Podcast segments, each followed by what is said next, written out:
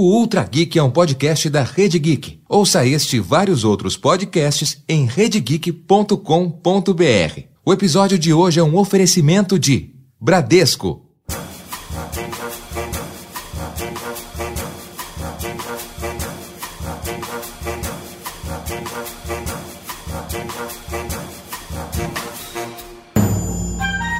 Se 2019 pudesse ser resumido em uma palavra, ela seria existencial.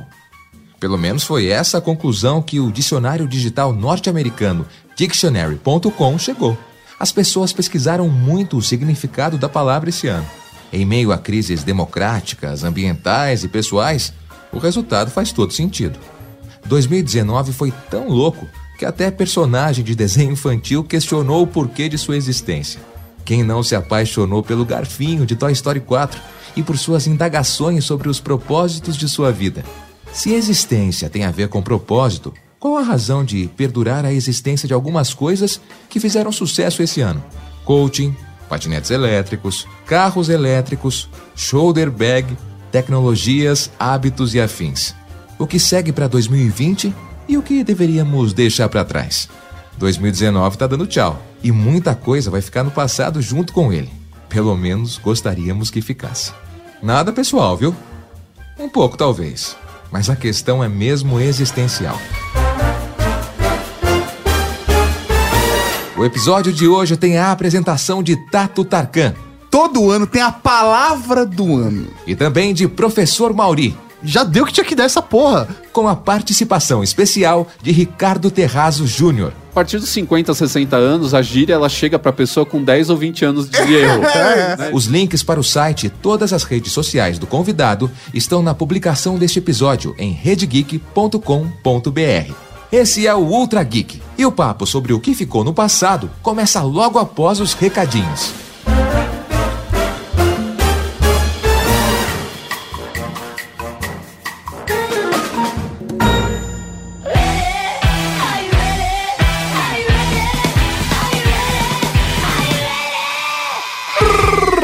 dica de Recadinhos, cavalaria! E estamos aqui para mais uma sessão de recadinhos, seu Tato Tarkan. E quero começar desejando a todos vocês um Feliz Natal. Exatamente, comemoramos sempre nessa época do ano o nascimento do Papai Noel. Não importa quais são as suas crenças, celebramos alguma coisa nessas, dessa, nessas por, por agora. Sim, aquele velhinho comunista que veste vermelho e distribui gratuitamente os seus brinquedos para toda a O comunidade. resultado da sua força de trabalho.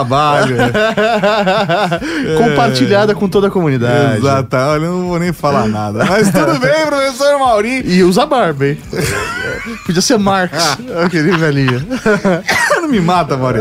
Galera, boas festas pra todos vocês. Aproveitem bastante essa semana. Lembrando que, apesar de várias coisas, a gente até se incomoda com umas coisas, outras da família, mas a gente ama todo mundo. Então, vamos, não importa no que você acredita, celebrar com paz, com harmonia, respeitar os outros. Menos aquele ser tio fascista. Aquele lá você não precisa respeitar. Menos. Não, tem que respeitar todo mundo. É família, gente. Vamos respeitar. Tenha sua consciência. Eu não digo, aquele tio é fascista. Então eu vou tomar cuidado. Eu não, preciso, eu não preciso rir das piadas dele. Eu não preciso das piadas dele, porque aí eu vou contribuir para um ambiente tóxico. Beleza? Beleza! Também quero aproveitar e agradecer a todos os lindos e lindas da cavalaria que foram com a gente assistir Star Wars no cinema no sábado. É, meu, que delicinha tá com a Cavalaria Geek, mano. Eu imagino que sim, é porque a gente tá gravando isso bem antes, né, mano? Não, eu sei que é uma delicinha porque isso já aconteceu em 2017. É verdade. A- toda vez que a gente encontra cavalaria, seja pra ir no cinema ou não, é sempre uma maravilha. E eu tenho certeza que sábado passado foi a coisa mais linda do mundo, Mauri. Sabe por quê? Porque tem amor. É verdade. Tem a cavalaria. Porque Star Wars eu já não garanto.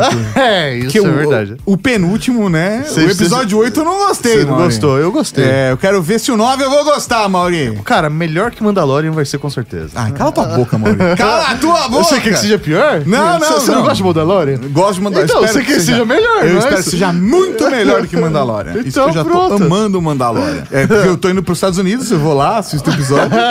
aí eu volto pra cá, né? É. Aí eu- exatamente. Toda semana eu vou pros Estados Unidos. Te manda um VHS. Me né? manda, exatamente. Meu primo me manda de lá um, um VHS.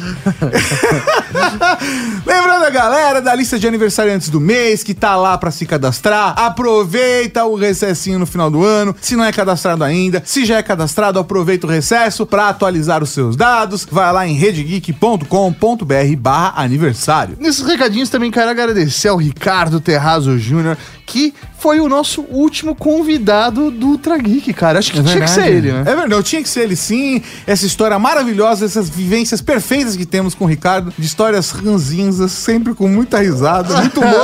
Muito humor e mau humor. Divertidíssimo esse episódio, espero que vocês aproveitem bastante. Recadinho rápido também, se você tá ouvindo através do aplicativo da Rede Geek, o aplicativo vai deixar de existir. Então, já muda hoje, já muda hoje, porque no começo do ano o aplicativo vai parar de funcionar. Ele vai sair da loja e vai parar de funcionar. Não vai ter mais atualizações. Ele vai acabar junto com o Geek. Exato, vai acabar junto. Vai- Olha só, Maurinho. É isso aí. Coincidência. Isso foi coincidência mesmo. Não, não foi planejado? Não, isso não foi, não. Por que a gente tem uma planilha fazendo todo esse planejamento? Não, bateu de estatura na semana, mas não foi uma coisa do tipo, ah, vai acabar os dois. Não, não faz sentido, mas tem o aplicativo. Beleza? Então, ouça por qualquer um dos outros agregadores, nós estamos em todos os agregadores. Se tem podcast, nós estamos lá. Mas aí, Tato, que tem agora? Que tem agora? Que tem agora? Oh, oh, oh, agora tem podcast, podcast, podcast, Podcast.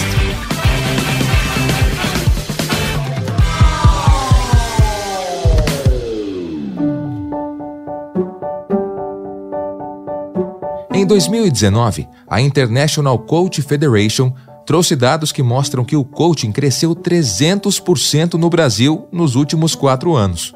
Segundo notícia publicada na revista Exame, o segmento movimentou no país mais de 50 milhões nos últimos anos.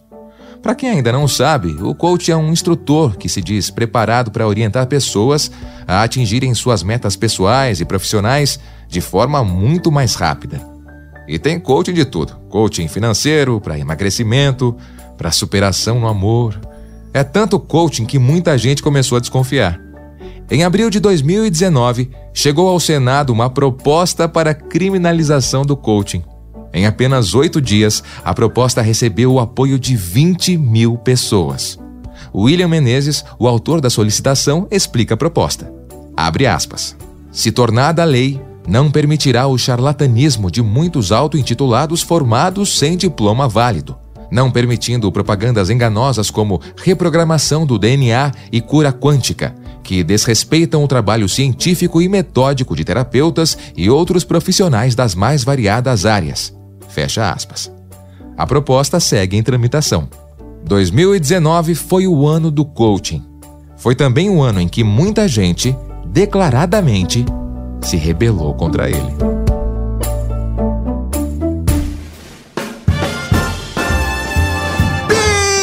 Beleza, estamos aqui pra deixar as coisas no passado. Ah, moleque, é isso mesmo. Mais um ano está chegando ao fim, seu Tato Tarkan. Hoje é um novo dia. Não. E para falarmos aí de coisas que devem ficar pra trás, coisas que nós não devemos levar para o próximo ano, nós trouxemos aqui o cara mais bem-humorado da podosfera brasileira. Bom humor em pessoa. Temos aqui a presença dele, Ricardo Terrazo Júnior, o Duque da Moca. E eu vou dizer que eu não deixo nada pra trás, viu? Eu sou muito vingativo. É uma parte que vocês não conhecem. Ah, Eu não, Não deixo conhecemos. nada pra trás. É mesmo? Você é vingativo, Eu Ricardo. sou vingativo para burro, cara. E gosto de, de- daquela vingança assim que demora tipo uns 5 anos pra acontecer. Um, dia, um- um dia o cara tá andando na rua, eu passo numa poça d'água e lavo ele inteiro de lama, sabe? E o cara fica sem entender por que, que aquilo aconteceu com ele. É dessa que eu gosto. É, porque é pego de surpresa. Pega de surpresa. Mas quem é você, Ricardo? Eu sou o autor, né, e o editor e o host do podcast Papagaio do canal masculino. Papagaio que não muda de nome, né? Um podcast que não muda de nome já faz um certo tempo, né? Desde o começo dele. É o mesmo nome, que os bons entendedores entenderão, né? E é isso. Ouçam Papagaio, acessem o canal masculino.com.br. Você que não gosta de mudança, né? Não gosto, não gosto Quem de não gosta de mudança. mudança fica no mal pagar. Tá lá, Isso. não mudou até agora. Não mudou. Pra você que é tradicional, um Um conservador. Isso. conservador. Na verdade, ele mudou, mas ninguém chorou por causa disso. É, Mas vamos lá. A gente separou aqui uma lista de coisas, tecnologias, hábitos, cultura, que aconteceram até 2019, né? Que estão acontecendo ainda, mas que a gente gostaria ou não que acompanhasse a gente aí pro próximo ano. Tem coisas que deixam de acontecer. A gente parou, sei lá, de usar fita cassete, começou a usar CD. A gente um parou certo de usar tempo. CD e foi pro MP3. E a gente parou de baixar arquivo e começou a usar o serviço de streaming. Isso é essa grande maior parte das pessoas. Então acho que é legal a gente pensar nesse- nesses ciclos de mudanças, coisas novas. E acho que vale a gente começar pela parte do comportamento. Particularmente, que é uma coisa que, que todo ano. tem- Isso me irrita, cara. Todo ano tem a palavra do ano. Que a cor do ano eu até entendo, a gente chega lá. Mas a palavra do ano, tipo, disruptivo. A palavra desse ano é disruptivo. É, desse ano foi do ano passado. Não, esse foi do ano passado. A desse ano eu acho que é mitigar. Deve ser, deve ser. É mitigar. É verdade. Pra mim é sempre todo ano a mesma palavra, que é presepada. É uma boa palavra. Cara, teve uma frase esse ano, é que- uma frase, um estilo de vida, não sei, mas que pegou bastante pra mim esse ano e eu acho que talvez acompanhe para o próximo, que é dedo no cu e gritaria. É verdade. Dedo no cu Esse e ano foi gritaria. um ano de dedo no cu e gritaria. né? Ape- Apesar que o Brasil é o país do dedo no cu e gritaria, né? Sim. Desde 1500. Desde pequeno. Mas acho que o termo ganhou forças esse ano. Não sei se ele já existia em 2018. É, isso aí. Mas esse ano foi o ano de dedo no cu e É, gritaria. dedo né? no cu e gritaria é o cu caiu da bunda do ano passado, É, né? exatamente, é o antigo caiu. Porque assim, são expressões que significam coisas diferentes. Sim, sim. Né, o cu cair da bunda é do tipo, nossa, eu fui tão surpreendido pela vida que o cu chegou a cair da bunda. Agora, dedo no cu e gritaria é um estilo de vida, né? É um estilo de vida, é um estilo de vida. E esse ano, não sei, talvez eu leve esse hábito, esse comportamento pra 2020, viu? Uma coisa, por exemplo, curiosa, esse ano acabou com um top. O top, A top. internet pressionou a acabar com um top. Porque 2018 teve muito Olha, top, Era topzera. top demais. Então, eu vou te falar que vocês estão vivendo uma bolha, viu? Tem gente que se acabar o top, o cara para de, de comunicar. É, ele não Sim. sabe adjetivos. Não sabe, não sabe. Concordo com você, porque ainda tem gente usando mullets. Mas Então. assim, é, ao longo do tempo, certos grupos sociais vão eliminando algumas palavras. Então, mas peraí, e o o to- top acho que é uma dessas que foi caindo. Não, não, mas o top caiu nesse ciclo, como o Ricardo falou, na nossa bolha. Por quê? Sei lá. Não, eu o acho hétero, o hétero topzera. Continua lá. Opa! Ou o cara de sun- sunga branca na beira da piscina tomando estelinha? Pô, é top, é. Tomando estelinha. É mais que top, é false top. Não, o false top é da hora. Eu acho da hora esse movimento é, do não salvo. contra a do- cultura. é, de contra a cultura do false top. Eu, se fosse você, inclusive, mudar seu nome pra false top. É isso aí. Falando em mudança. É, falando em Ah, mudança. já que você quer, aí chora pra cacete. Mas sei lá, eu acho que o top agora ele está na moda num círculo acima do nosso, que é tipo pais e tios. É verdade. Isso. Que é tipo aquele movimento da moda que nascia na capital, ia pro interior, e aí ia, sabe? Tipo, é, é um movimento natural de uma coisa que tá acontecendo num lugar, e aí ele vai gradualmente chegar num outro círculo, até o momento que a sua avó faz a gíria, e aí se que a gíria morreu mesmo. É, isso aí. Quando chega na sua mãe, chega na sua avó, perde- parece que até perde a graça. Mas, ah, meu pai falou top, né, cara? É, então, a partir de 50, 60 anos, a gíria ela chega pra pessoa com 10 ou 20 anos de, de erro, né, de atraso. Então, tipo, pro seu pai, ela vai chegar com 10 anos, pro seu avô, vai chegar com 20. É isso aí. Então, seu avô vai falar as gírias dos anos 80 agora, mais ou menos. É, só não quero te falar nada, mas faz bem mais tempo que, que 20 anos nos anos 80, tá? 20 Não, anos é anos 30. 2000 agora já. São 30, é. Não, é por aí. Mas é 20, 30 anos aí. vai. É, meu avô estaria hoje começando a usar o ICQ, por exemplo. É. Não, você tem tiozinho que fala me réis até hoje. É, é, mi réis é da hora. Eu acho que os hipsters deviam pegar essas coisas boas, tipo mi réis, sabe?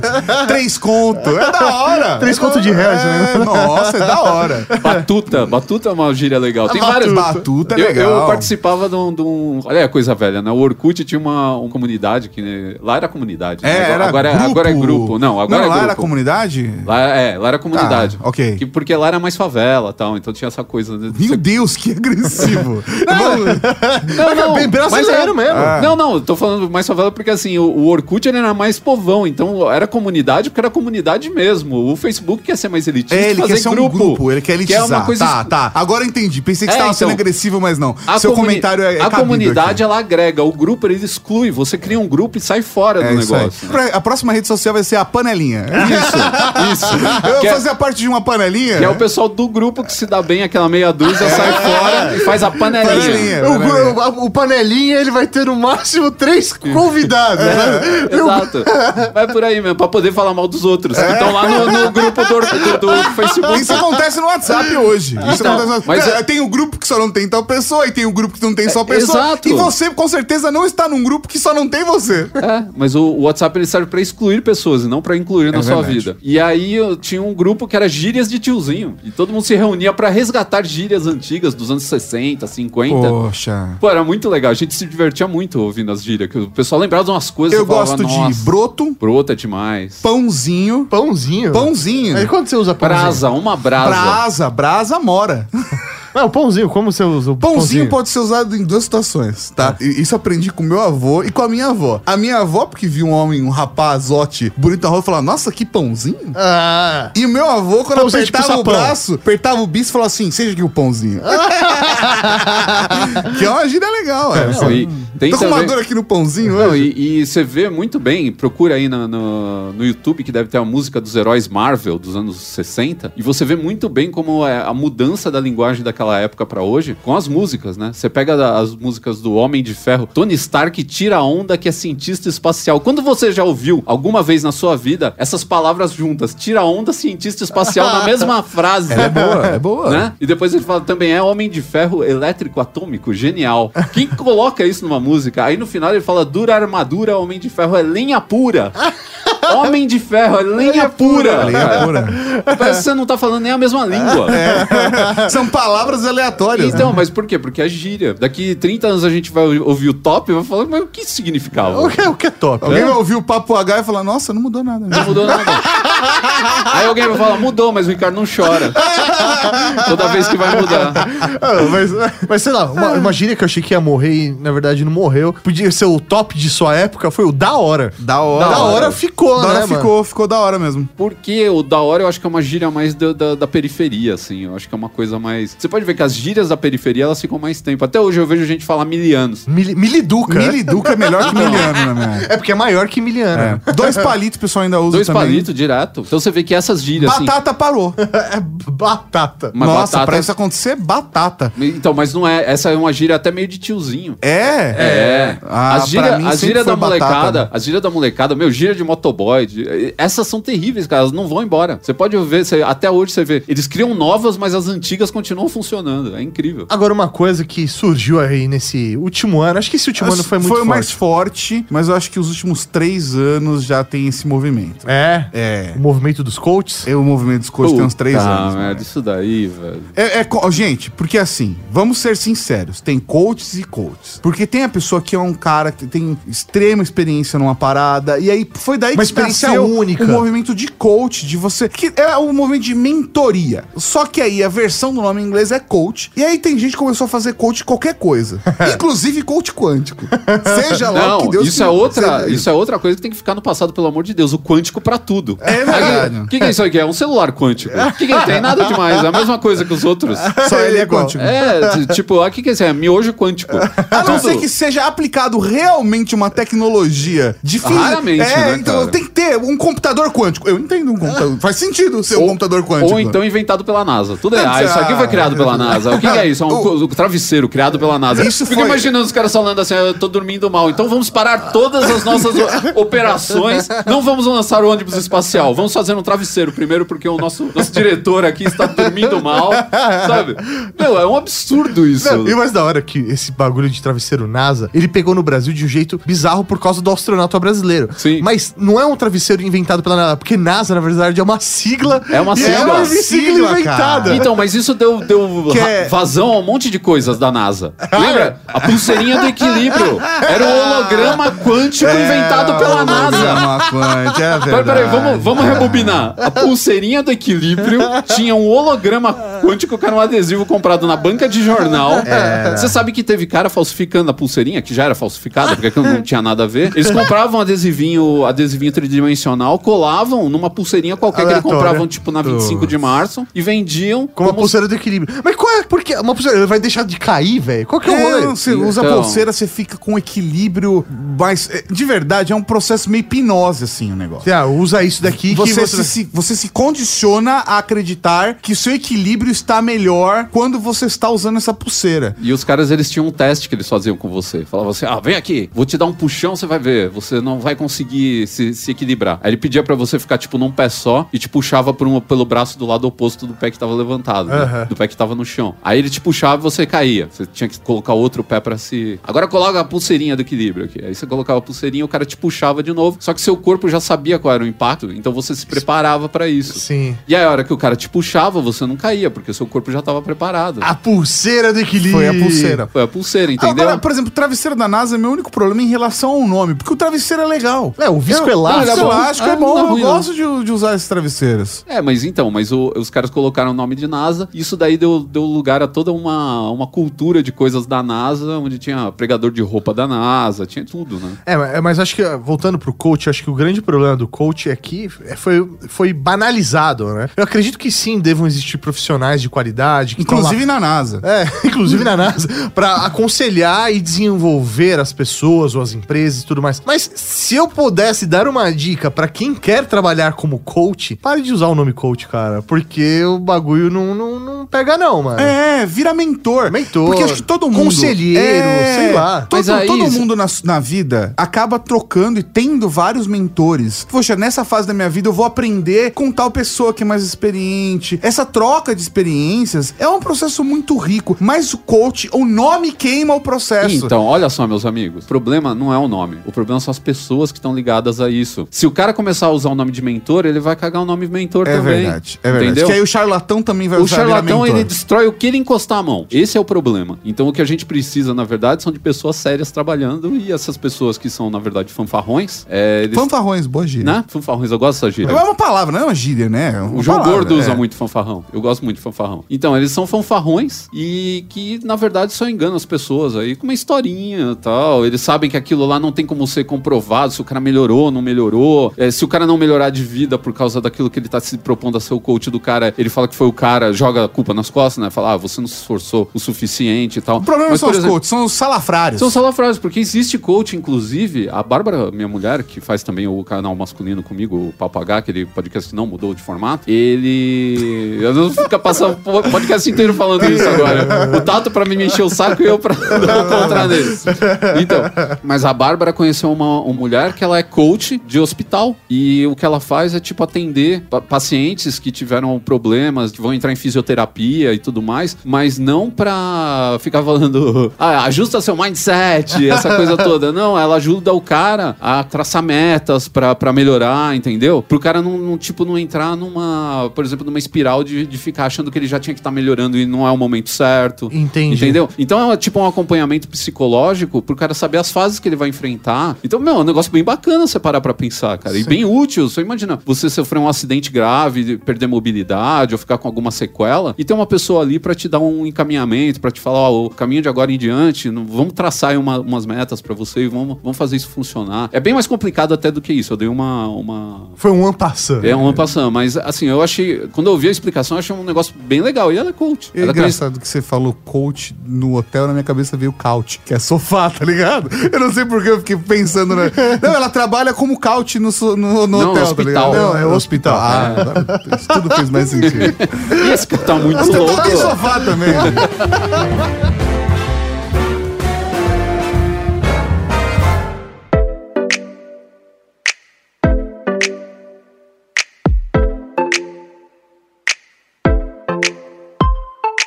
No dia 21 de novembro de 2019, o mundo conheceu a Cybertruck, a primeira picape elétrica da Tesla.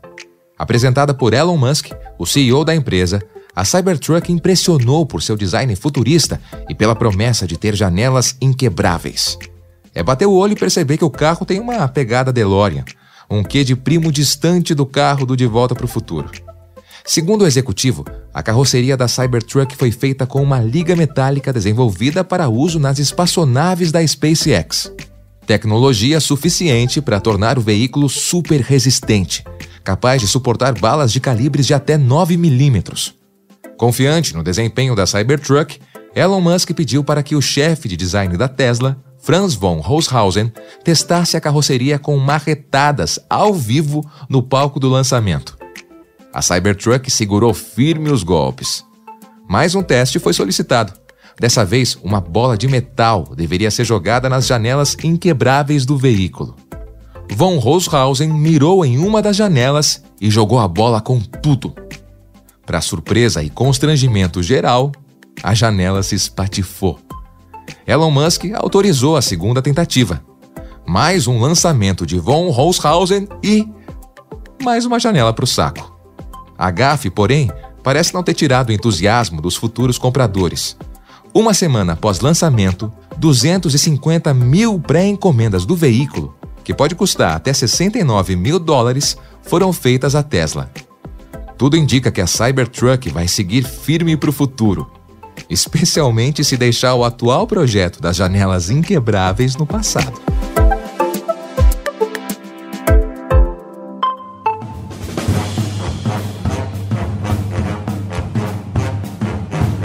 Alguns pontos de tecnologia que nós vimos aqui nesse último ano, nesses últimos anos, vai, que eu gostaria de trazer aqui pra pauta e saber a opinião de vocês se isso é algo que é positivo, deve ser ampliado, deve ser levado para o próximo ano ou se não, meu, deixa em 2019. Primeira coisa é patinete elétrico. Sabe aqueles de alugar? Sei. Vocês já usaram? Nunca usei. Cara, porque aqui na, na região que eu moro não tem muitas dessas opções. Eu acho curioso, mas eu não sei se faz meu perfil. Talvez se eu estivesse dentro do mundo corporativo, como na época que eu trabalhava na nave Vogon, é capaz que eu testasse, porque era ali na região, entendeu? Ah, vamos ver, a, mas eu acho que eu ia morrer. Acho que a chance de eu cair com aquele negócio é muito grande. Porque cara. você não tem a pulseirinha de equilíbrio. É, provavelmente isso. provavelmente isso, cara. É, mas eu acho curioso. Eu não sei. Talvez testando eu tenha uma experiência a ponto de falar, ah, não, acho que faz sentido. Agora, sei lá, o Uber, o 99. Transporte por aplicativo é uma coisa que eu acho que não vai acabar, não. Acho que talvez acabe com o motorista. Mas com esse tipo de transporte, acho que não acaba. Agora, aluguelzinho de, de patinete, eu tenho dúvidas. Não sei, o pessoal usa bastante. Eu passo em muito lugar que tem e eu vejo bastante, assim, a- os, os pods, os lugares onde eles guardam vazio e vejo um monte de patinete pelas esquinas, porque você tem os lugares, né, que você pode deixar que eles passam recolhendo. Eu vejo bastante, principalmente ali Pinheiros, Vila Madalena, Jardins, a Paulista, lá o pessoal usa bastante. Mas é aquela coisa, a gente não sabe se o pessoal tá usando porque virou um- um-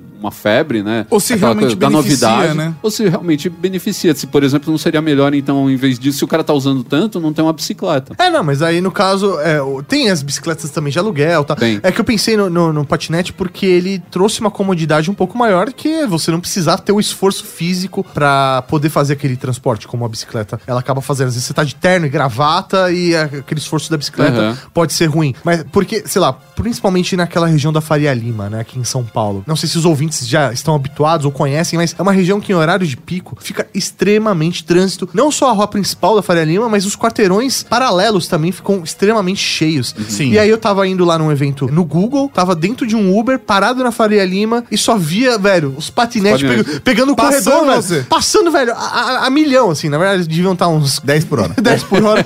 A milhão! Ah, mas tem- Tenta Não. correr atrás de um cara desse a 10 por hora pra você ver. Não, mas eu não consigo correr nem. Eu não consigo Então. correr atrás de uma criança.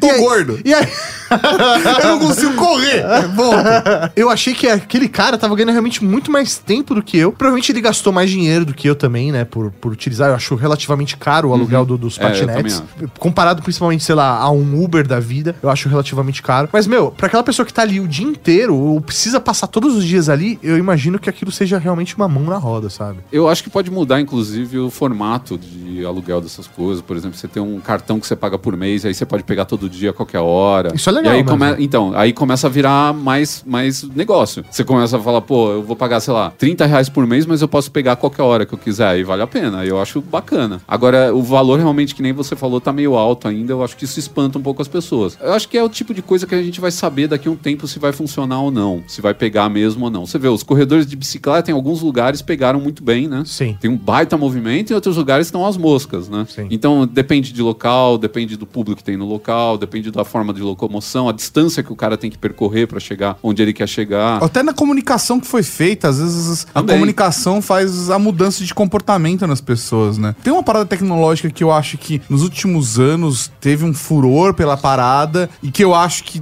nos próximos anos vai reduzir, que é a parada do drone. Pô, porque drone, cara, é uma parada útil e é muito legal, principalmente pra galera que faz filmagem. Nossa, pra fazer filmagem em ambiente externo, o drone mudou, cara, o cinema, Sim, impactou a produção de televisão. Isso o custo disso, e né? o custo disso, cara? Senão você precisava de uma grua, dependendo do cenário, você precisava de um helicóptero. Helicóptero, era Era, uma é absurdo, cara. Hoje com um dronezinho você filma 4K, 160 frames por segundo. É um absurdo. 160 é, frames porque é por 40 a mais do que você precisa. Agora. A maior parte das pessoas que compram drone é pra ter um brinquedo caro, pra, é, é- é pelo brinquedo do negócio, É. sabe? Por ser um brinquedo de adulto. Não tô falando que todo mundo é, mas a maior parte das pessoas que eu conheço que Vai usar duas vezes e vai deixar lá Vai usar, du- vai, é tipo criança com aquele brinquedo Com que é o da moda, com ferrorama. Usou duas vezes e falou, ah, legal, mas eu não posso usar isso todo dia. Não chega em casa e fala, ah, vou fazer meia hora de drone agora, vou dar uma olhada aqui na vizinhança. Não, não é assim que funciona, Sim, tá ligado? A maior parte das pessoas tem uma experiência com brinquedo, papapá, e, e vira só isso. Por exemplo, eu consigo entender o uso do eclético da cavalaria. A gente tava falando com ele no encontro da cavalaria que teve, e ele tem um drone, mas ele trabalha em fazenda, cara. É muito útil. Imagina só, você tá lá na casa e você consegue dar um check na região em volta, ver como tá o gado, ver como tá uma a plantação. fazenda. É uma fazenda. Faz sentido você fazer isso porque você economiza tempo. Você, inclusive. precisa se deslocar, Não né? precisa se deslocar, entendeu? Poxa, é muito importante um discurso. Não, e é por isso que uh, polícia tá usando drone, resgate, o pessoal vai fazer Exatamente. resgate, manda um drone na frente pra ver como que tá a situação, né? Depois manda robozinho, sei lá. Então a tecnologia ajuda pra caramba nessas horas. Agora, eu acho que existe, claro, aquele cara que pensa assim: "Ah, vou comprar um drone porque eu fico imaginando meu bairro de cima, eu pego com o drone, aí eu faço uma rotação, faço uma panorâmica, não sei o que lá. Só que o cara esquece que depois que ele fizer isso umas três vezes, perde a graça, ele vai guardar o drone e não vai fazer nada. Ou É, mais isso que isso, que todas as filmagens bonitas que ele fizer, ele vai ter que editar. Também, né? O cara esquece dessa parte, que é super complicada, né? Senão fica aquela boring, né? Sobe o drone. É, não, e aí eu não quero nem virando, desestimular virando. você que tá ouvindo aí, cara. Você é o cara do O, drone. o Tato tá desaquecendo o mercado de drone. É. Seja feliz. Não, se é seu rolê mesmo. Acabou de perder um gosta. anunciante na. Como que chama lá? DJI.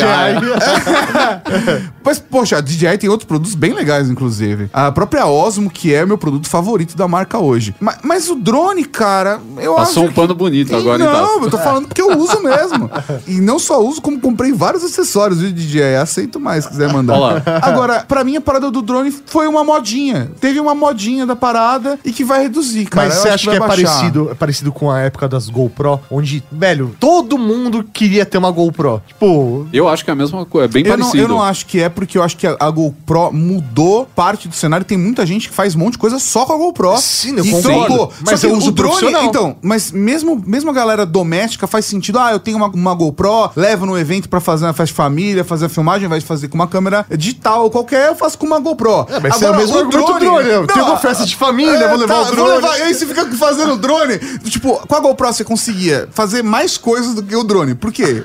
Com a GoPro você consegue tirar foto, fazer um vídeo, colocar um no cantinho e deixar fazendo time-lapse. Com o drone, você precisa Pô, ter você uma pode- programação Caraca, ó, você pode pôr ele pra levar as alianças do casal junto. aí, ó, e ele aí, vai, então. ah, vai filmando. Em 4K. Não, eu não sei se vocês sabem, mas tá- é uma verdadeira febre de casamento, principalmente esses ao ar livre, filmado com drone. ah, é Sim, isso mesmo, é. é isso mesmo. Então, eu acho que profissionalmente ele tem muito uso. Eu tenho um amigo que é fotógrafo e faz foto com drone, ele está se especializando em foto com drone. Então, muita foto de paisagem, de evento, dessas coisas assim que precisa uma foto de cima bacana, ele tá fazendo. Eu acho acho que esses caras assim vão se manter. Vai Porque ter o... antes o cara precisava ser um fotógrafo bem alto, ter uma escada. né?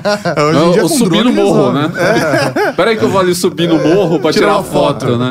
E o pessoal que viaja muito, que aí você tem um monte de, É. de cenários bacanas pra você pegar. Agora, você pega aqui, né? A gente pega, tira uma... é, passa um drone aqui na moca, faz uma filmagem, a primeira, a segunda, a terceira, você fala assim, ah, eu já filmei isso tudo aqui, eu quero outra coisa. É, realmente, se você é uma pessoa que viaja bastante, faz sentido, né? Ainda mais que você. Hoje tem drones do tamanho de um E celular. pra mim né? GoPro é a mesma aplicação. Apesar de, de ela, dela ser um pouco mais versátil que o drone, né? Sim. Porque é algo que você carrega com você e tudo mais. Eu acho que ela vai muito desse negócio do cara de esporte, que aí sim é legal, o cara colocar na bicicleta, no skate, que nem o pessoal faz e tudo mais, ou no capacete. Ou então pra fazer filmagens mesmo de, de locais que é mais difícil, que precisa de uma câmera que tenha algum tipo de, de resistência e Sim. tudo mais, que vá na água, essa coisa toda. Por exemplo, o celular ele tem esse problema, né? Não resiste à água, se cair você perde o bagulho e não, não- pode quebrar e tudo mais. A GoPro tem a caixinha estanque, tem todos os, os- tem os acessórios também que eu acho que ajudaram muito ela a se manter. E carros elétricos. Não, esse fica. Eu acho carro que- elétrico fica, cara. Eu acho que, inclusive, carro elétrico vai ser o rolê da próxima década. Ele vai a gente ficar vai, forte, vai né? ver esse negócio ficar forte. Existem realidades, como, por exemplo, a realidade do Brasil, onde o carro elétrico ainda não faz tanto sentido. Não Por faz quê? tanto sentido por alguns fatores, tá? Sejamos práticos. A gente tá pensando na realidade, por exemplo, americana, onde a maior parte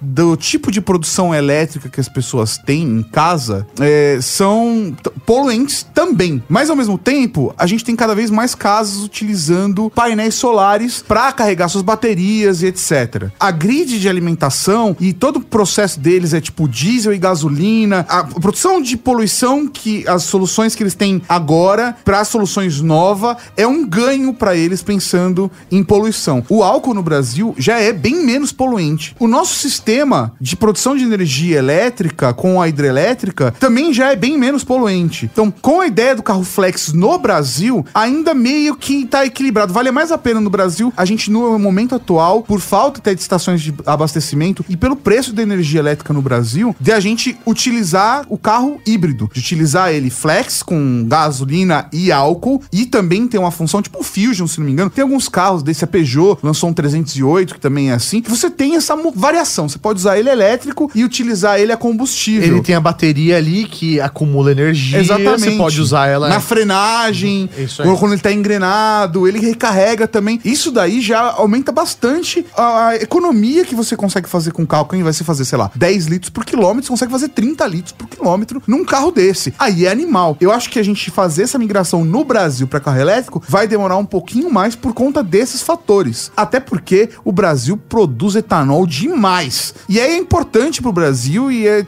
eu acho que não faz sentido estimular o desenvolvimento só de carro elétrico pela moda do carro elétrico. Mas eu acho que tem que pensar nesses benefícios também do próprio sistema. E sem contar, tem que pensar também nesses benefícios e nas dificuldades que o mercado vai ter para fazer essa variação. Por exemplo, um ponto: as montadoras aqui vão ser muito mais resistentes a fazer essa mudança. Claro. Eu acho que o que vai acontecer é quando estiver muito mais forte o movimento lá fora, Aí eles vão aí não começar a faz sentido manter no Brasil um sistema antigo de produção. Uhum. Aí vai começar a se forçar essa mudança através das montadoras. Ou eu acho que pode acontecer do próprio público forçar essa mudança, por exemplo, se chegar uma Tesla aqui no Brasil, ou uma outra Então- marca. Porque aí todo mundo começa a comprar e os caras vão ter que correr atrás do prejuízo. Eu acho que as chinesas têm mais chance de entrar no Brasil Sim. rápido do que a Tesla, por alguns motivos. Primeiro, porque aqui carro no Brasil é uma parada maluca, não só pelo imposto, mas pela margem de lucro também. Vamos ser sinceros Sim. nesse rolê, cara. Carro de 3 mil dólares nos Estados Unidos é carro de 50 mil reais É. no Brasil. Essa conta não faz o menor E sentido. não tem imposto que faça isso custar. Exatamente, não tem imposto que faz isso custar. Nem se trouxer de lá de avião, o negócio, a conta bate. É uma parada meio absurda, ainda mais que o carro é montado, fabricado no Brasil e as peças são fabricadas por empresas brasileiras. É Assim, é uma parada que. A margem de lucro de carro no Brasil realmente é absurda. E é uma parada cultural, porque o valor que o brasileiro dá pro carro é muito alto. Então, eu acho que, por exemplo, pra isso acontecer, tem que ter uma mudança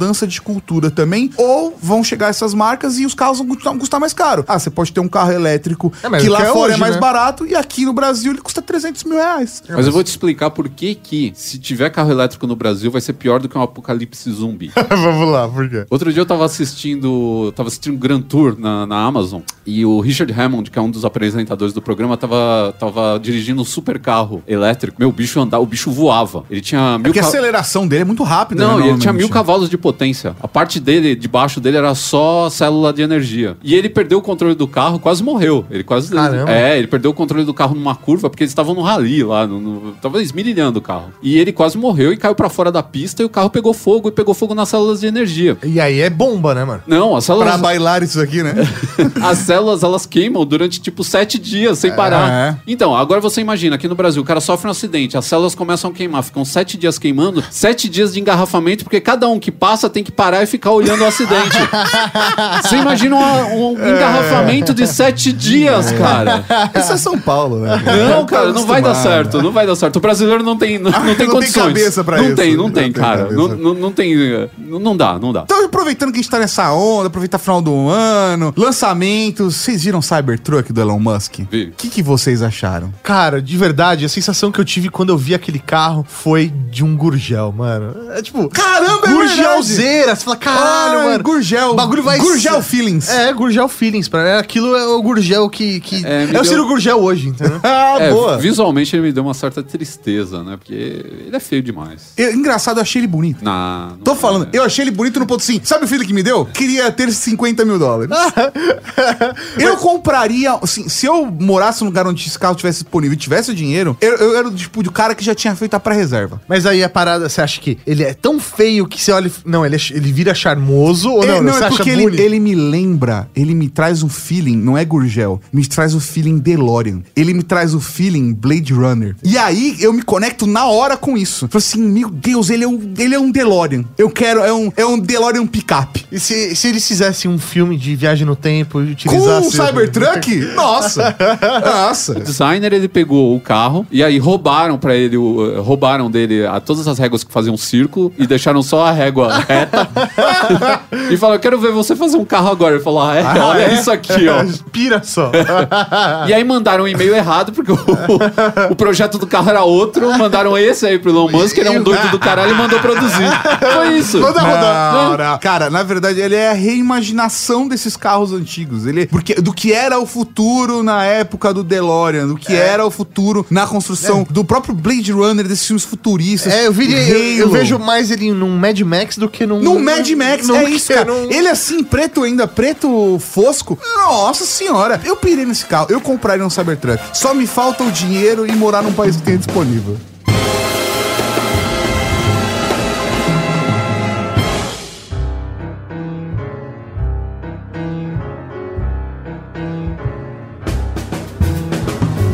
Se você fosse um investidor interessado em ganhar bastante dinheiro em 2020, possivelmente ficaria de olho no público geek.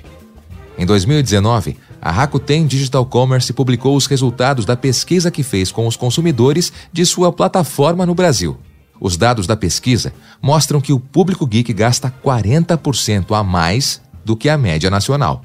Estima-se que no mundo todo seja movimentado mais de 138 bilhões de reais neste setor.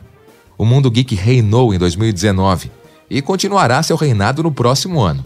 Tanto que em maio de 2020, os paulistanos vão receber a São Paulo Fashion Geek, atração que faz parte da primeira parada geek do Brasil. Prepare seu bolso e seu coração. Para a alegria das empresas do segmento, tudo indica que as camisetas geeks vão continuar reinando em seu guarda-roupa.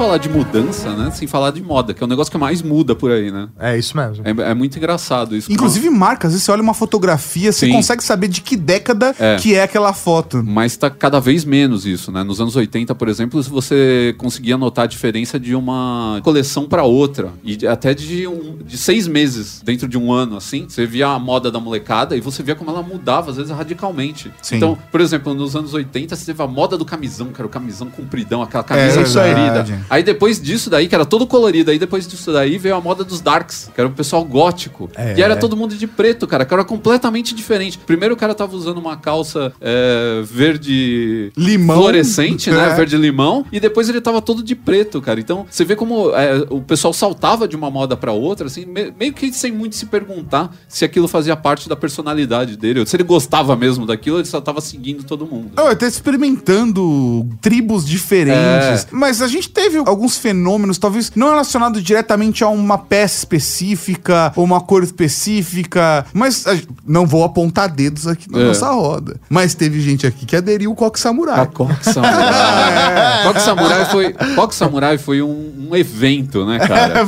Ele foi um evento da- de mídia, porque teve o vídeo do cara lá, o- a propaganda do. Da do- Trivago. Da Trivago. Ninguém nem fala mais de Trivago, porque Não. morreu junto com o, Exatamente. o Coque Samurai. Eles surfaram a onda do coque samurai. Foi, foi. Se fizeram em cima do cabelo do cara. Eu nunca tinha visto isso na Assim minha como vida. a moda lenhador, né, mano? Então, essa daí, ela. Então, mas eu acho que é muito mais um padrão estético, Isso. fazendo releituras e releituras em cima disso. Então, a gente tem duas coisas. A gente tem tendência e macro tendência. A macro tendência, ela engloba várias coisas. Então, ela pode, por exemplo, uma macro tendência que vai começar agora, pelo menos estão tentando fazer pegar, é o workwear. Então, é a roupa meio funcional, com bolso grande, que cabe, dá pra você colocar ferramenta. Nem que você não use, mas a ideia é que dê essa impressão que é uma roupa que um dia você usou pra trabalhar, né? Então, é o workwear americano. Então, aquela bota da Timberland amarela, Yellow Sim. boot, né? Então, essas coisas aí é uma macro tendência que tá se, se grudando aí em vários tipos de roupa. Então, ela pode eh, se espelhar num óculos, numa camisa. Então, tá vindo aí também um casaco que chama short coat, que seria o casaco de tarefas, que era um, um casaco também que tinha vários bolsos pra você colocar uma chave de fenda, uma trena. Então, ele- a ideia dele é que ele seja funcional, né? Camisas também com bolsos maiores ou mais de dois bolsos, por exemplo. Você pode ter um bolso no, no braço, que é pra você colocar o cigarro enquanto você trabalha, sabe? Sim. Essas é que coisas. cigarro tá saindo de moda também. É. Aleluia. E, e o cigarro eletrônico. É Ah, ten- o vape, o vape. é, o vape, então, é uma tendência que tá bem. aparecendo também. Então, isso daí é uma tendência que apareceu agora e tá deixando pra trás, já que a gente vai falar de coisas que estão desaparecendo, né? O streetwear. Mas aí tem a seguinte coisa: a pessoa que gosta de streetwear de verdade, que usa essa roupa há anos, ele não vai parar de usar. Ela sai do mainstream, ela sai da, da,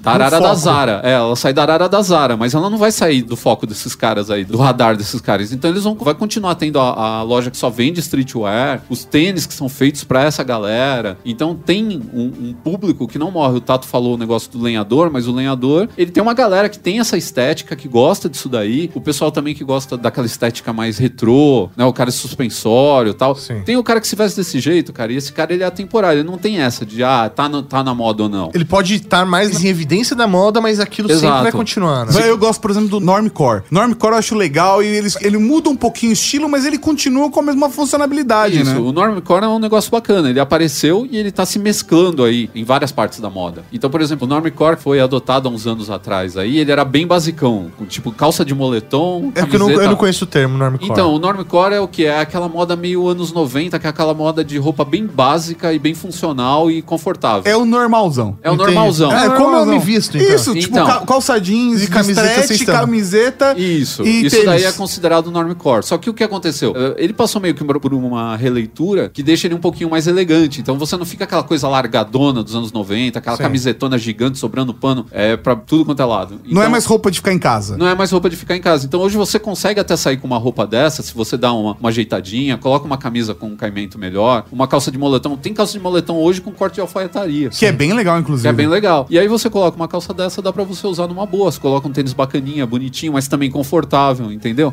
Então, se você consegue ficar confortável, mas ao mesmo tempo você tá decentemente. Apresentável. Não tá com aquela cara de pijamão, tá ligado? Sim. O cara saiu de casa, tava comendo pipoca em casa, né? Então, mancha de, gordura na barriga, Sim. sabe? Então não tem mais essa cara, tem aquela cara do cara que ele pensou pra se vestir na hora Sim. de sair de casa. Não é aquela coisa que parece que você saiu de qualquer jeito e, e dane-se. Então fica mais bacana. E aí o Normcore ele vem evoluindo. Hoje você faz parte do Normcore hoje, calça de alfaiataria. Então a calça básica cinza de alfaiataria, super bem cortada, com tênis branco e uma camisa, uma camiseta básica, assim, sem, sem muito desenho, sem nada, assim. Hoje é considerado meio que um Normcore. Só que é É, bem é- elegante. Tirando o coque samurai, tudo que a gente falou agora meio que flutua pra todos os gêneros. É uma forma super de boas, porque sei lá, o normcore, ou até mesmo estilos de roupa diferentes, Sim. ou as modas ao longo das décadas. Mas eu queria levantar só mais uma bola Aham. masculina exclusivamente, que é a questão da barba. Porque na última década década, a barba voltou com tudo. Sim. Inclusive, nós estamos na moda de novo, isso é muito bom. Mas tentaram fazer pegar os hipsters, tentaram fazer pegar, inclusive, alguns, junto com o Coque Samurai, o bigode de volta, só o bigode. E eu acho que o bigode voltou a ganhar espaço, mas ele não dominou como já foi antigamente. Ou como a barba co- conseguiu fazer, né? É, É, então, a barba, bom, a barba é o- praticamente uma máscara facial. Tem muita gente que se tirar a barba, você nem consegue olhar mais pro cara, porque a barba esconde muita coisa, né? E você Ou valoriza, né? Ou valoriza, então você consegue fazer muita coisa com ela. Por exemplo, você tem um queixo pequeno, você deixa crescer a barba, parece que o seu queixo tá mais. eh, proeminente. Não, parece que ele tá mais harmonizado com o rosto. A, a barba, ela tem o poder de harmo- harmonizar o seu rosto se você fizer um corte que caiba no, no seu rosto. Então, às vezes, o cara fica meio estranho, por quê? Porque ele não, não corta do jeito certo. Então, a barba fica, às vezes, meio cheia e ela acaba deixando a, a cara dele redonda. E ele já tem Ou a cara muito quadradona. Ou muito quadrada. Então, a, a barba é boa pra isso. O que tá caindo é o seguinte: barba muito grande, que nem tava um tempo atrás. Por quê? Porque nem todo mundo consegue Manter, né? manter. É muito com- complicado. Então, não é que não é legal, nem nada disso. Você quer ter, você acha que é bacana, pode ter numa boa. Inclusive, tá cada vez mais bem aceito. Instituições extremamente tradicionais agora aceitam que os profissionais. Porque antigamente tinha aquela parada de se vai pro meio de trabalho, tem que cortar essa barba Tem, aí. tem. Corta o cabelo e corta a barba. Nos anos Hoje 60, não, cara. 50, 60, o pessoal não gostava de homem com barba muito grande. Anos 90, 60. Tô falando de 5 anos atrás, cara. Eu já trabalhei em empresa. Aí na Rede Geek a experiência foi um pouco maior, assim, mas, poxa. Tá, você pode usar barba aqui na rede. Não, tá pô, liberado, obrigado, deixa. valeu. Liberado. Mas há cinco anos atrás já fui em cliente que o pessoal lá só podia usar cabelo curto e não podia ter barba. E não é assim, aquela barba por fazer, que tem gente Uhum. que mantém o estilo barba por fazer. Acabou esse negócio, cara. Pode usar barba, bigode do jeito que você quiser. É, não, Inclusive, a minha barba favorita é a barba imperial.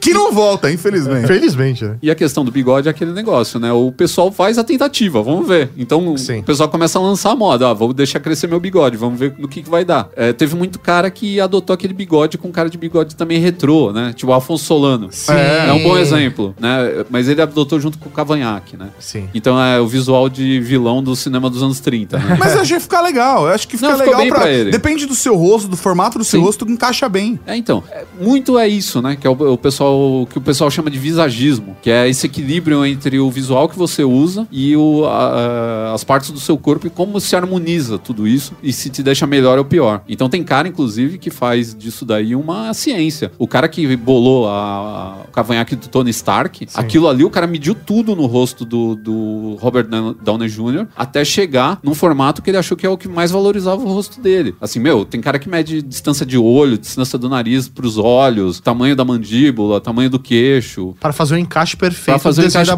perfeito. É muito louco. O visagismo é um negócio interessante. E, tem, e ele se desdobra em coisas mais. até Tem cara que, tipo, visagismo quântico, sabe? Ô, mas tem uma coisa que eu, de verdade, mano, eu não aguento mais, que eu acho que já pode ficar no, no ano de 2019, porque já deu o que tinha que dar pra mim. É camiseta com estampa nerd, mano. Sério. Pô, meu, o Ô, cara que velho. tá falando Ô, de isso. verdade, Eu gosto, velho. De verdade, mas não aguento Não mais, é nerd, mano. eu gosto de camiseta com estampa, ponto. Ah, pode ser nerd, pode não, ser. Não, não, não. Tato, vamos lá. Você consegue entrar numa loja hoje, em qualquer. Tipo, velho, que te venda de camisetas. Todas são de estampa de super-herói, mano. Estampa com referência de quadrinho. Não tem uma- um desenho artístico ali, velho. Ou quando tem, só pô, fica não. Você tá usando aí é da hora. É, Sim, mas, é, velho, já deu que tinha que dar essa porra. As- Parece que as pessoas. assim? mor- Sério, a, a criatividade das pessoas morreu, velho. É, É isso. isso, tem umas Não, camisetas eu mal bonitas. Eu gosto, Maurício, é problema teu. Não, mas é, não tô É um falando, eu tô falando que é o problema da pra sociedade. mim, o que já deu é a pochete, que volta aí, eu Deus tô... me Nossa livre. senhora, gente. Olha, Isso daí, coisa tem que velho. acabar. Pochete, não devia ter voltado. E sapatênis. Tênis de couro, eu aceito. Sapatênis, não. Acabou, cara. Não pode voltar esse negócio de sapatênis. Não, mas Não, não, não- não pode, não, não pode ficar, tem que ir embora. É, então, porque ele não volta, É, ele não sai, na ele verdade. não sai, ele não na vai verdade. embora. É Mas, tipo da hora. Cara, no Brasil é o que da mais... hora, ficou. Não, mas no Brasil é o que mais vende é sapatênis. Vende muito mais. Você pegar, acho que juntar tênis e sapato não dá o que vende sapatênis. Eu fui fazer há uns anos atrás uma Então campanha. quem tá errado nessa história? O brasileiro, como um todo. E, e sabe o que é pior? Aí, por exemplo, Não, eu pera, pera, comprei... quero ouvir, né, Não? Eu quero ouvir a só, só pesquisa. quero contar agora o meu, meu... Quero desabafar. Ih, porque eu caralho. comprei a porra de um tênis É. de couro. E aí eu saio com ele na rua, as pessoas falam, ah, belo sapatênis. A vontade que dá é de tirar do pé e enfiar na boca da pessoa. O porque não é, que as- um sapatênis, Então, mas é um as tênis de pessoas, couro. olha só, as pessoas não sabem nem mais a diferença. Porque tem tanto modelo de tênis, de sapatênis e de sapato que as pessoas não sabem mais a diferença. Fazer a definição do que é o sapatênis é muito difícil, porque você não tem características. Você só olha pra ele e sente nojo, só isso. É, essa é uma característica É. do sapatênis. né? E, e as pessoas elas acham que tudo que não é um tênis esportivo hoje é um sapatênis. Então você sai, por exemplo, de All-Star, já teve um cara uma vez chamou meu All-Star de, de sapatênis, eu quase dei um burro na boca dele. Falei, cara, respeita a história disso daqui, meu. Quando o Chuck Taylor bolou esse negócio nos anos 20, ele não, não foi pra, pra esse fim, não. Pra, pra ser- Não, Fê, xinga minha mãe, mas não xinga meu sapatênis. que isso, Opa, cara. meu tênis. Então, e, e há um tempo atrás eu fiz uma uma ação com uma, uma marca aqui do Brasil, né, uma loja virtual, e num dos posts eu falava pro cara trocar o sapatênis por um tênis mais é, minimalista, né? Tipo os tênis brancos, que estavam começando a pegar naquela época, né? Agora o pessoal tá, tá vendendo pra burro, todo lugar tem pra vender, né? E o pessoal do- do- da marca mandou um e-mail pra mim falando: olha, você não pode falar mal de sapatênis. Nem tava falando mal, tava falando pro cara trocar, porque é o que a gente mais vende aqui.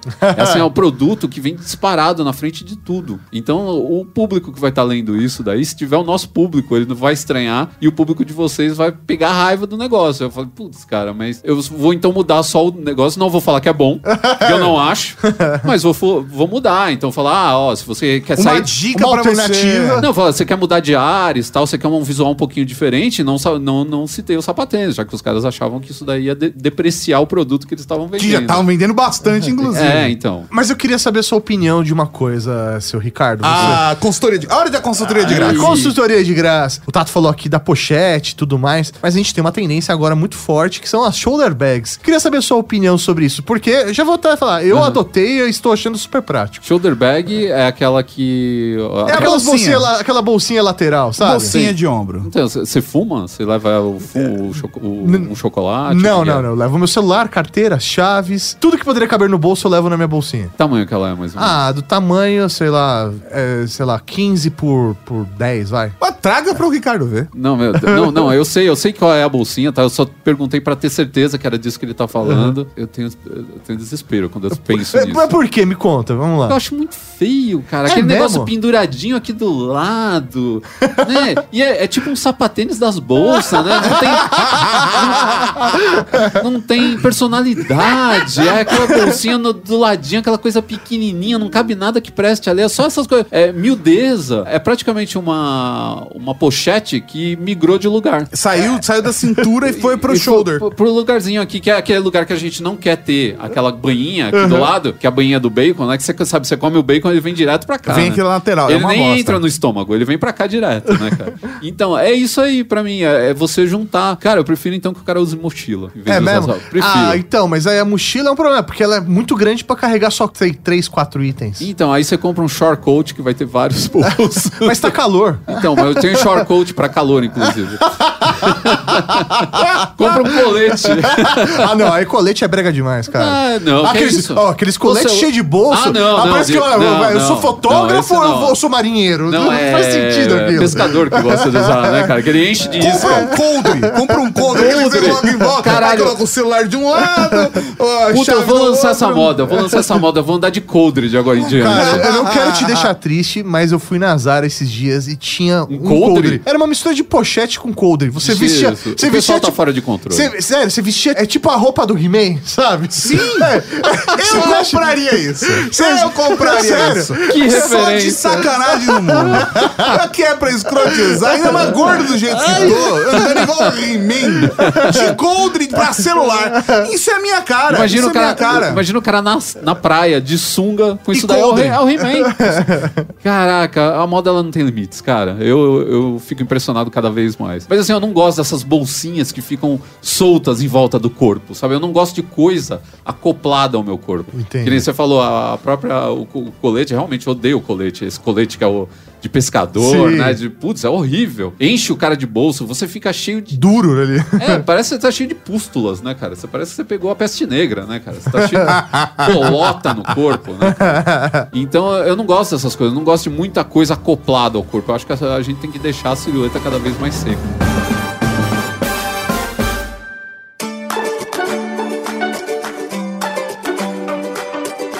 Em 20 de novembro de 2019 veio o anúncio.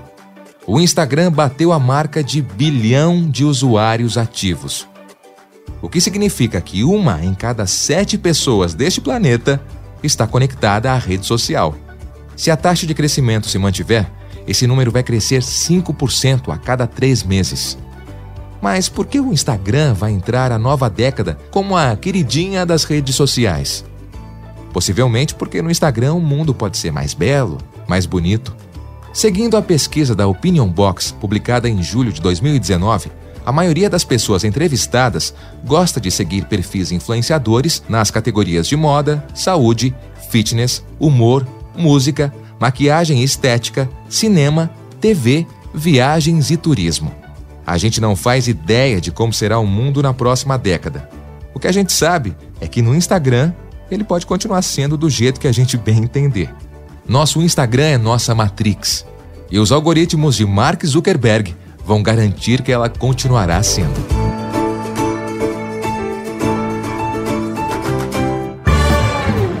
Pra mim, uma coisa que tem que acabar são as redes sociais. Tem que acabar a rede social. Pô, mas e a, e a- e a panelinha que Todas gente acabou elas, de todas elas. Não, tem que acabar todas as redes Nem, sociais, nem cara. nasceu a panelinha e já Vou te falar, porque as redes sociais têm, um- têm coisas bem bacanas, mas eu sinto que ao mesmo tempo que ela aproxima você de muita gente, várias redes sociais estimulam treta, Tá, estimulam você tá velho, Eu tô mano. velho, pode ser, fala o que você quiser, Tá cara. velho. Mas eu vou dizer que por mim podia acabar. Por mim podia Pô, acabar a rede Agora social. que a gente cara. ia lançar a rede social da panelinha, É. só pode ter três pessoas por grupo só.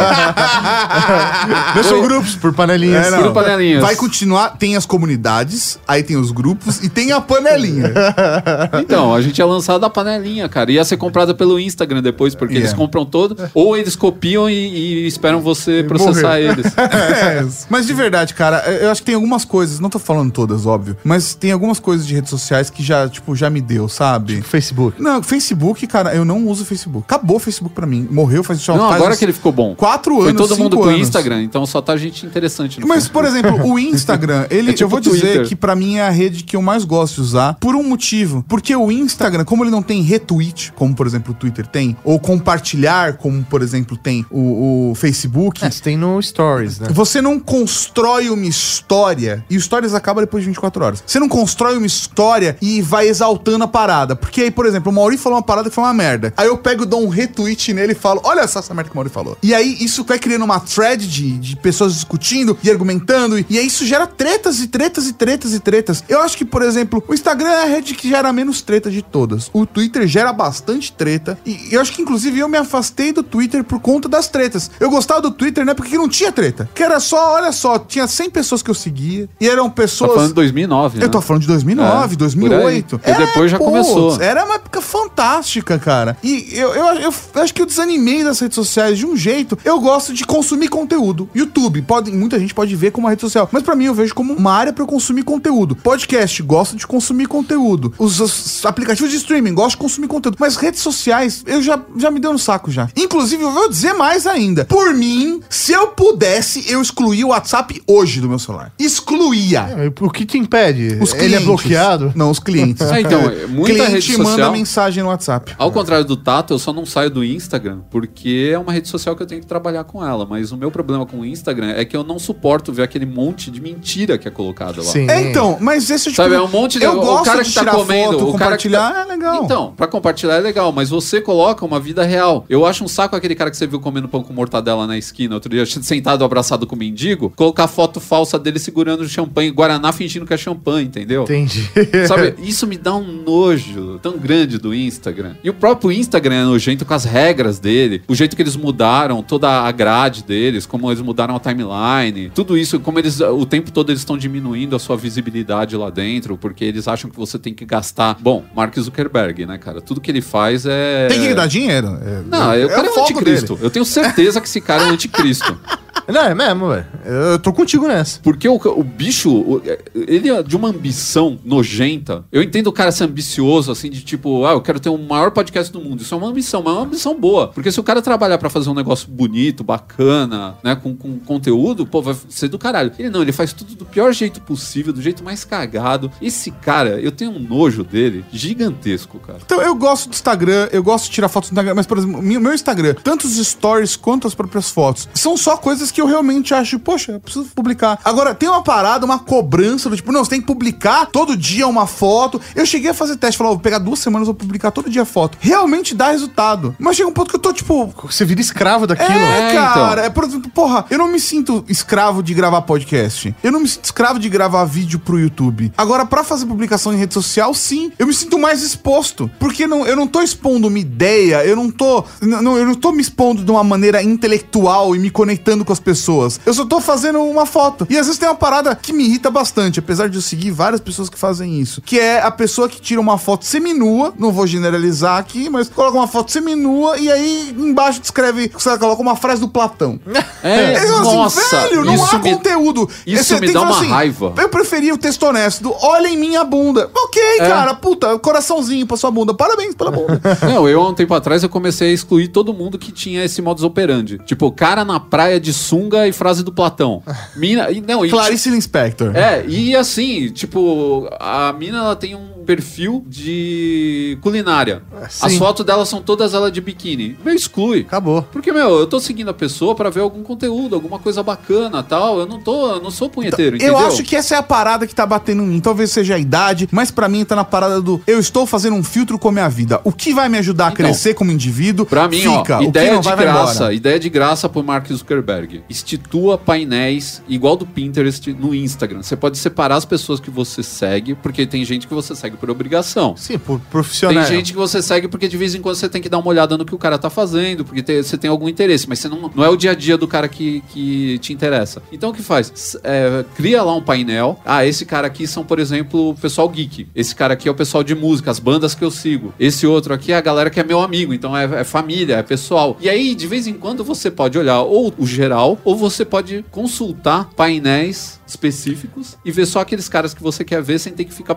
rolando que nem um maluco. Isso seria bom. Mas é que ele não vai fazer isso porque aí. aí Ele não- vai perder visualização. Ele vai perder visualização. Tá aí uma rede que é da hora, o Pinterest, né? Eu adoro. Pinterest. E continua lá. Continua. Tipo, não é uma Não rede incomoda bombou, ninguém. Não incomoda Não. ninguém. Pinterest é uma rede que eu gosto, cara. Eu, Cara, eu gosto pra uso caramba. quando- Eu não, publico, eu não publico muito, mas eu normalmente acesso pe- só pegar as coisas que eu vejo ou que procuro e vou adicionando nas minhas pastinhas. Referências. É, putz, cara, tô E, procurando alguma e a parte coisa. geek do Pinterest é infernal porque você começa a ver boneco, É foda, né? meus é, é, aparelho eletrônico de todos os tipos, acessório, não sei o que, você fica malucaço assistindo. Coisas é, pra casa. É. Coisas pra Coisas casa. pra casa, é um decoração, inferno. decoração. Decoração é um inferno na terra, cara. É muito bom. Ah, eu po- posso mudar um pouco de assunto? Só se a gente Pode for falar de o filme. Não, eu queria falar, antes de falar de filme, eu queria falar do streaming. É. Porque a gente, nos últimos anos. Vai acabar isso daí. Não É, então, é dá isso que eu queria levantar a bola. Porque a gente teve. É, jura? Eu no tô zoando. Brasil. Não, eu queria levantar essa Vai bola acabar mesmo. porque a pirataria vai ganhar. É, porque a parada é a seguinte: a gente tinha um cenário aonde tinha as locadoras e a galera começou cada vez piratear mais, piratear mais, piratear mais, piratear mais. Aí no Brasil tinha a Netmovies e a Netflix, certo? Como serviços de streaming eh, no mercado. O Netmovies perdeu espaço, nem ouço mais falar, mas a Amazon chegou no Brasil, o YouTube agora tem seu serviço premium, as TVs a cabo agora tem seu serviço premium. A gente vai chegar agora em 2020 com o Disney Plus, a gente também tem a HBO Go e aí tem ainda a Globoplay e são 40 serviços de streaming que eu entendo que alguns são massificados e outros são de nicho. Sei lá, por exemplo, a galera que, que gosta de consumir conteúdo de pesca, a galera que assinava TV a cabo pra ver o Fish pesca. TV. Fish TV. Fish TV tem o canal, tem o serviço deles por streaming. É fish, não fisting, tá? Isso, Fish TV. é, Fist Funk é, TV. isso.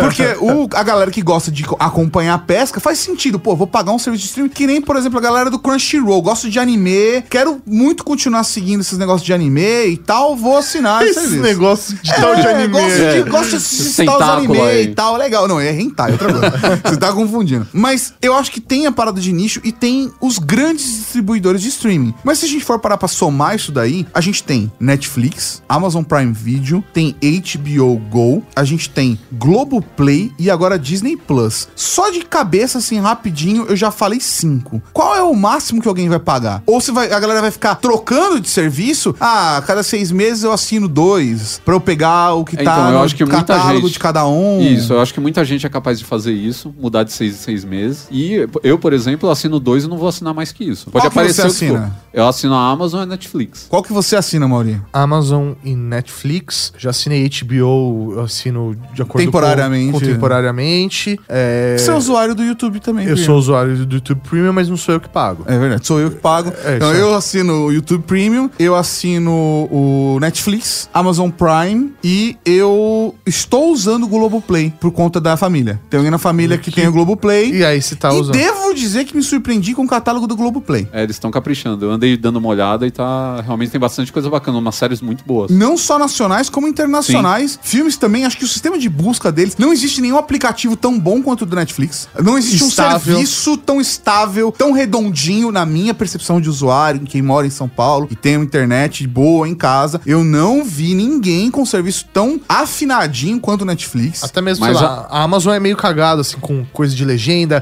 É difícil usar o É, o aplicativo. aplicativo. não é tão mas prático. A, mas a imagem da Amazon é melhor do que a da Netflix. E eles têm os complementos dos, do, de informações O X-Ray, é, o X-Ray é legal. É Mas, por exemplo, legal. cara, eu fiquei, eu fiquei meio frustrado. Fui assistir outro dia, eu consigo assistir a segunda temporada de Avatar ainda de Cora lá, o, a da Cora. Eu não consigo assistir a primeira temporada. Tá lá no catálogo, mas o do Play não rola. É, tem uns probleminhas ainda. Aí, por exemplo, a série só tem áudio em português. O Netflix é uma sacanagem. Você vai lá, todas as, as mesmas séries que não são originais deles, Uhum. tem pelo menos quatro idiomas. Tem português, inglês, espanhol. Eles têm um quesito mínimo de publicação, sabe? Do tipo, dá pra você assistir uma animação, sei lá, uma animação dessas que nem é exclusiva deles, Não, normalmente em tem, sei lá, italiano. É, tem o original, o inglês e em português, pelo menos esses Pelo três menos vai esses ter. três tem.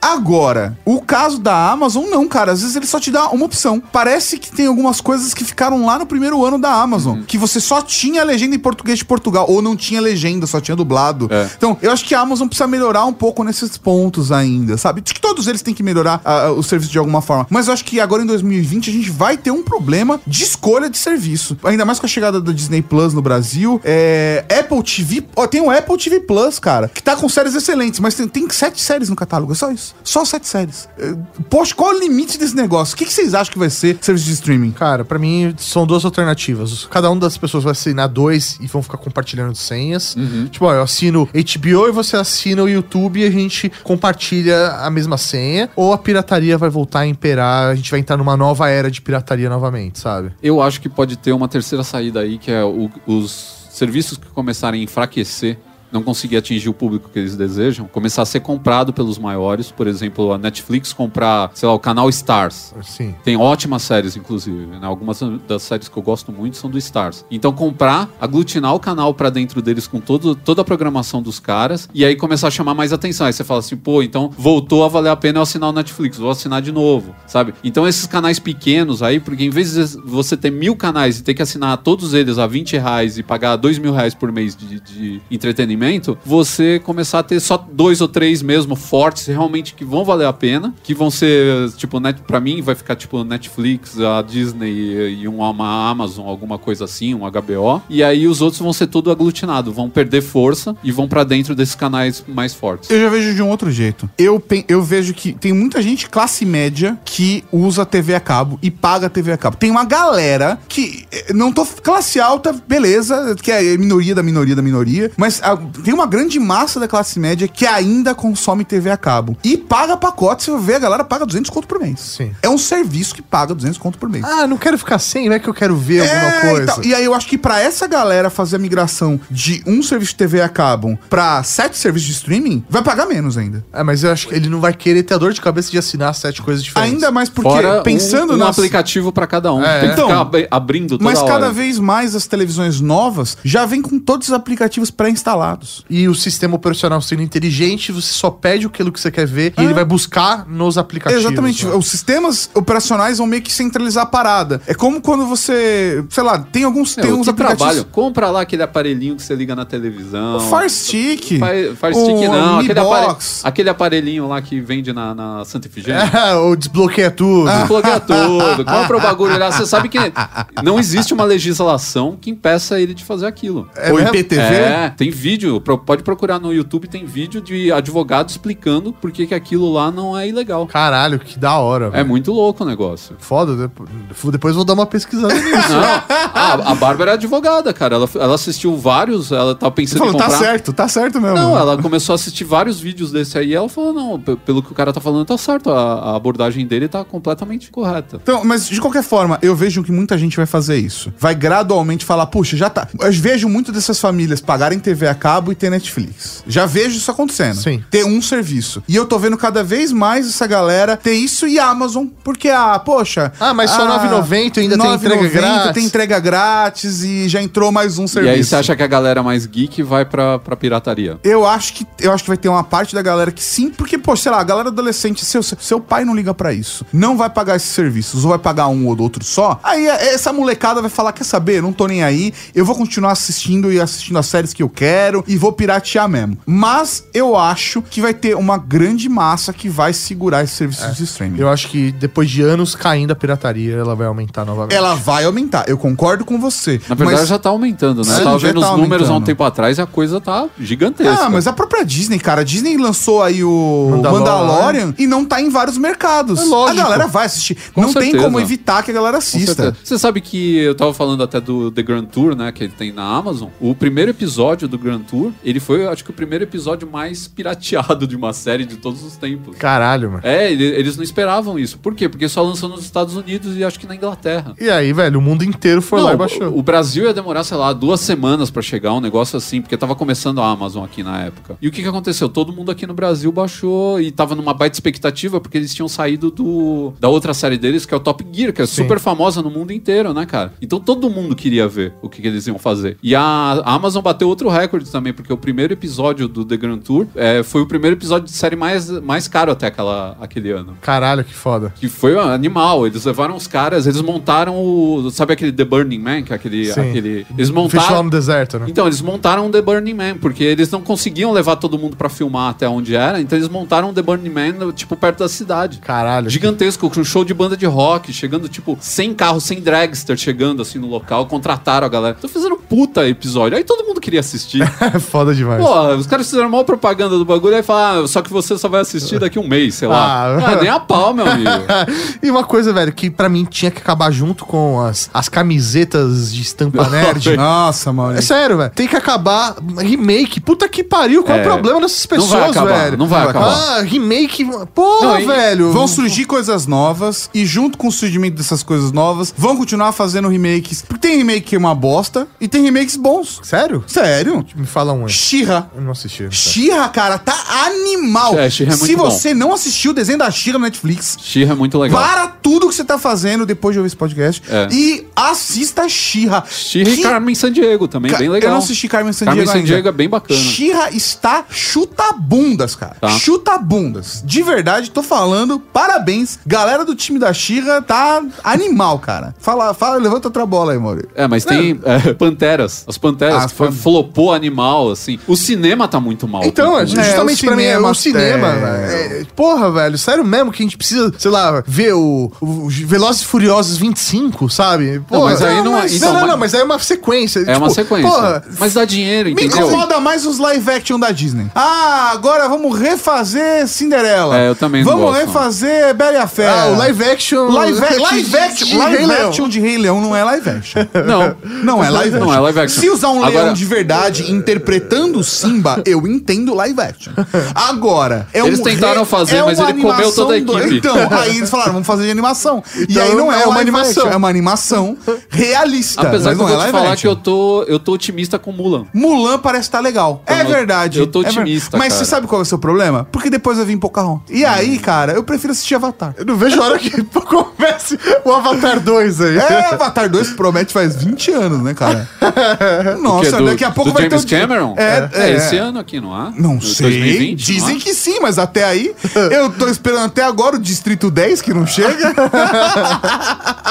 Cara, honestamente, velho, pra mim me incomoda mais esses live action aí. E vou dizer mais, acho que Star Wars, Star Trek, isso tudo continua e pra mim tá do caralho. Que venha mais. Eu quero mais Star Wars, eu quero mais Star Trek. Tô feliz com todo o filme da Marvel, pode refazer, continuar. Pra mim, tô assistindo tudo mesmo. DC, tenta de novo. Coringa foi legal, mas tem muita coisa ainda pra tentar fazer Não é do na meu frente. bolso mesmo que tá É, saindo então, dinheiro. mas, cara, não sou eu que tô tomando Na, prejuízo. na verdade é, né? Porque você ficar comprando essa camiseta com estampa nerd aí, mano. Você tá bancando essa Você tá, indústria. tá bancando essa merda aí, mano.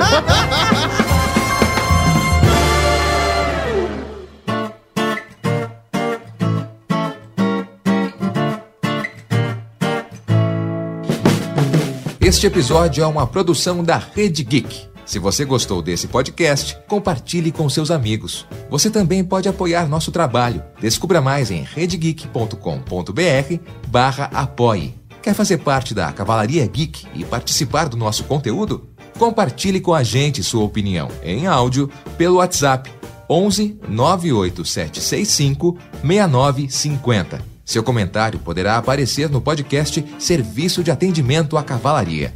Direção e apresentação: Tato Tarkan e Professor Mauri. Com a voz de Roberto Garcia. Pauta e pesquisa: Fernando Baroni.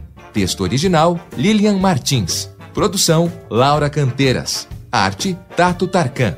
E a edição divina de São Eduardo. Ouça mais episódios em redegeek.com.br.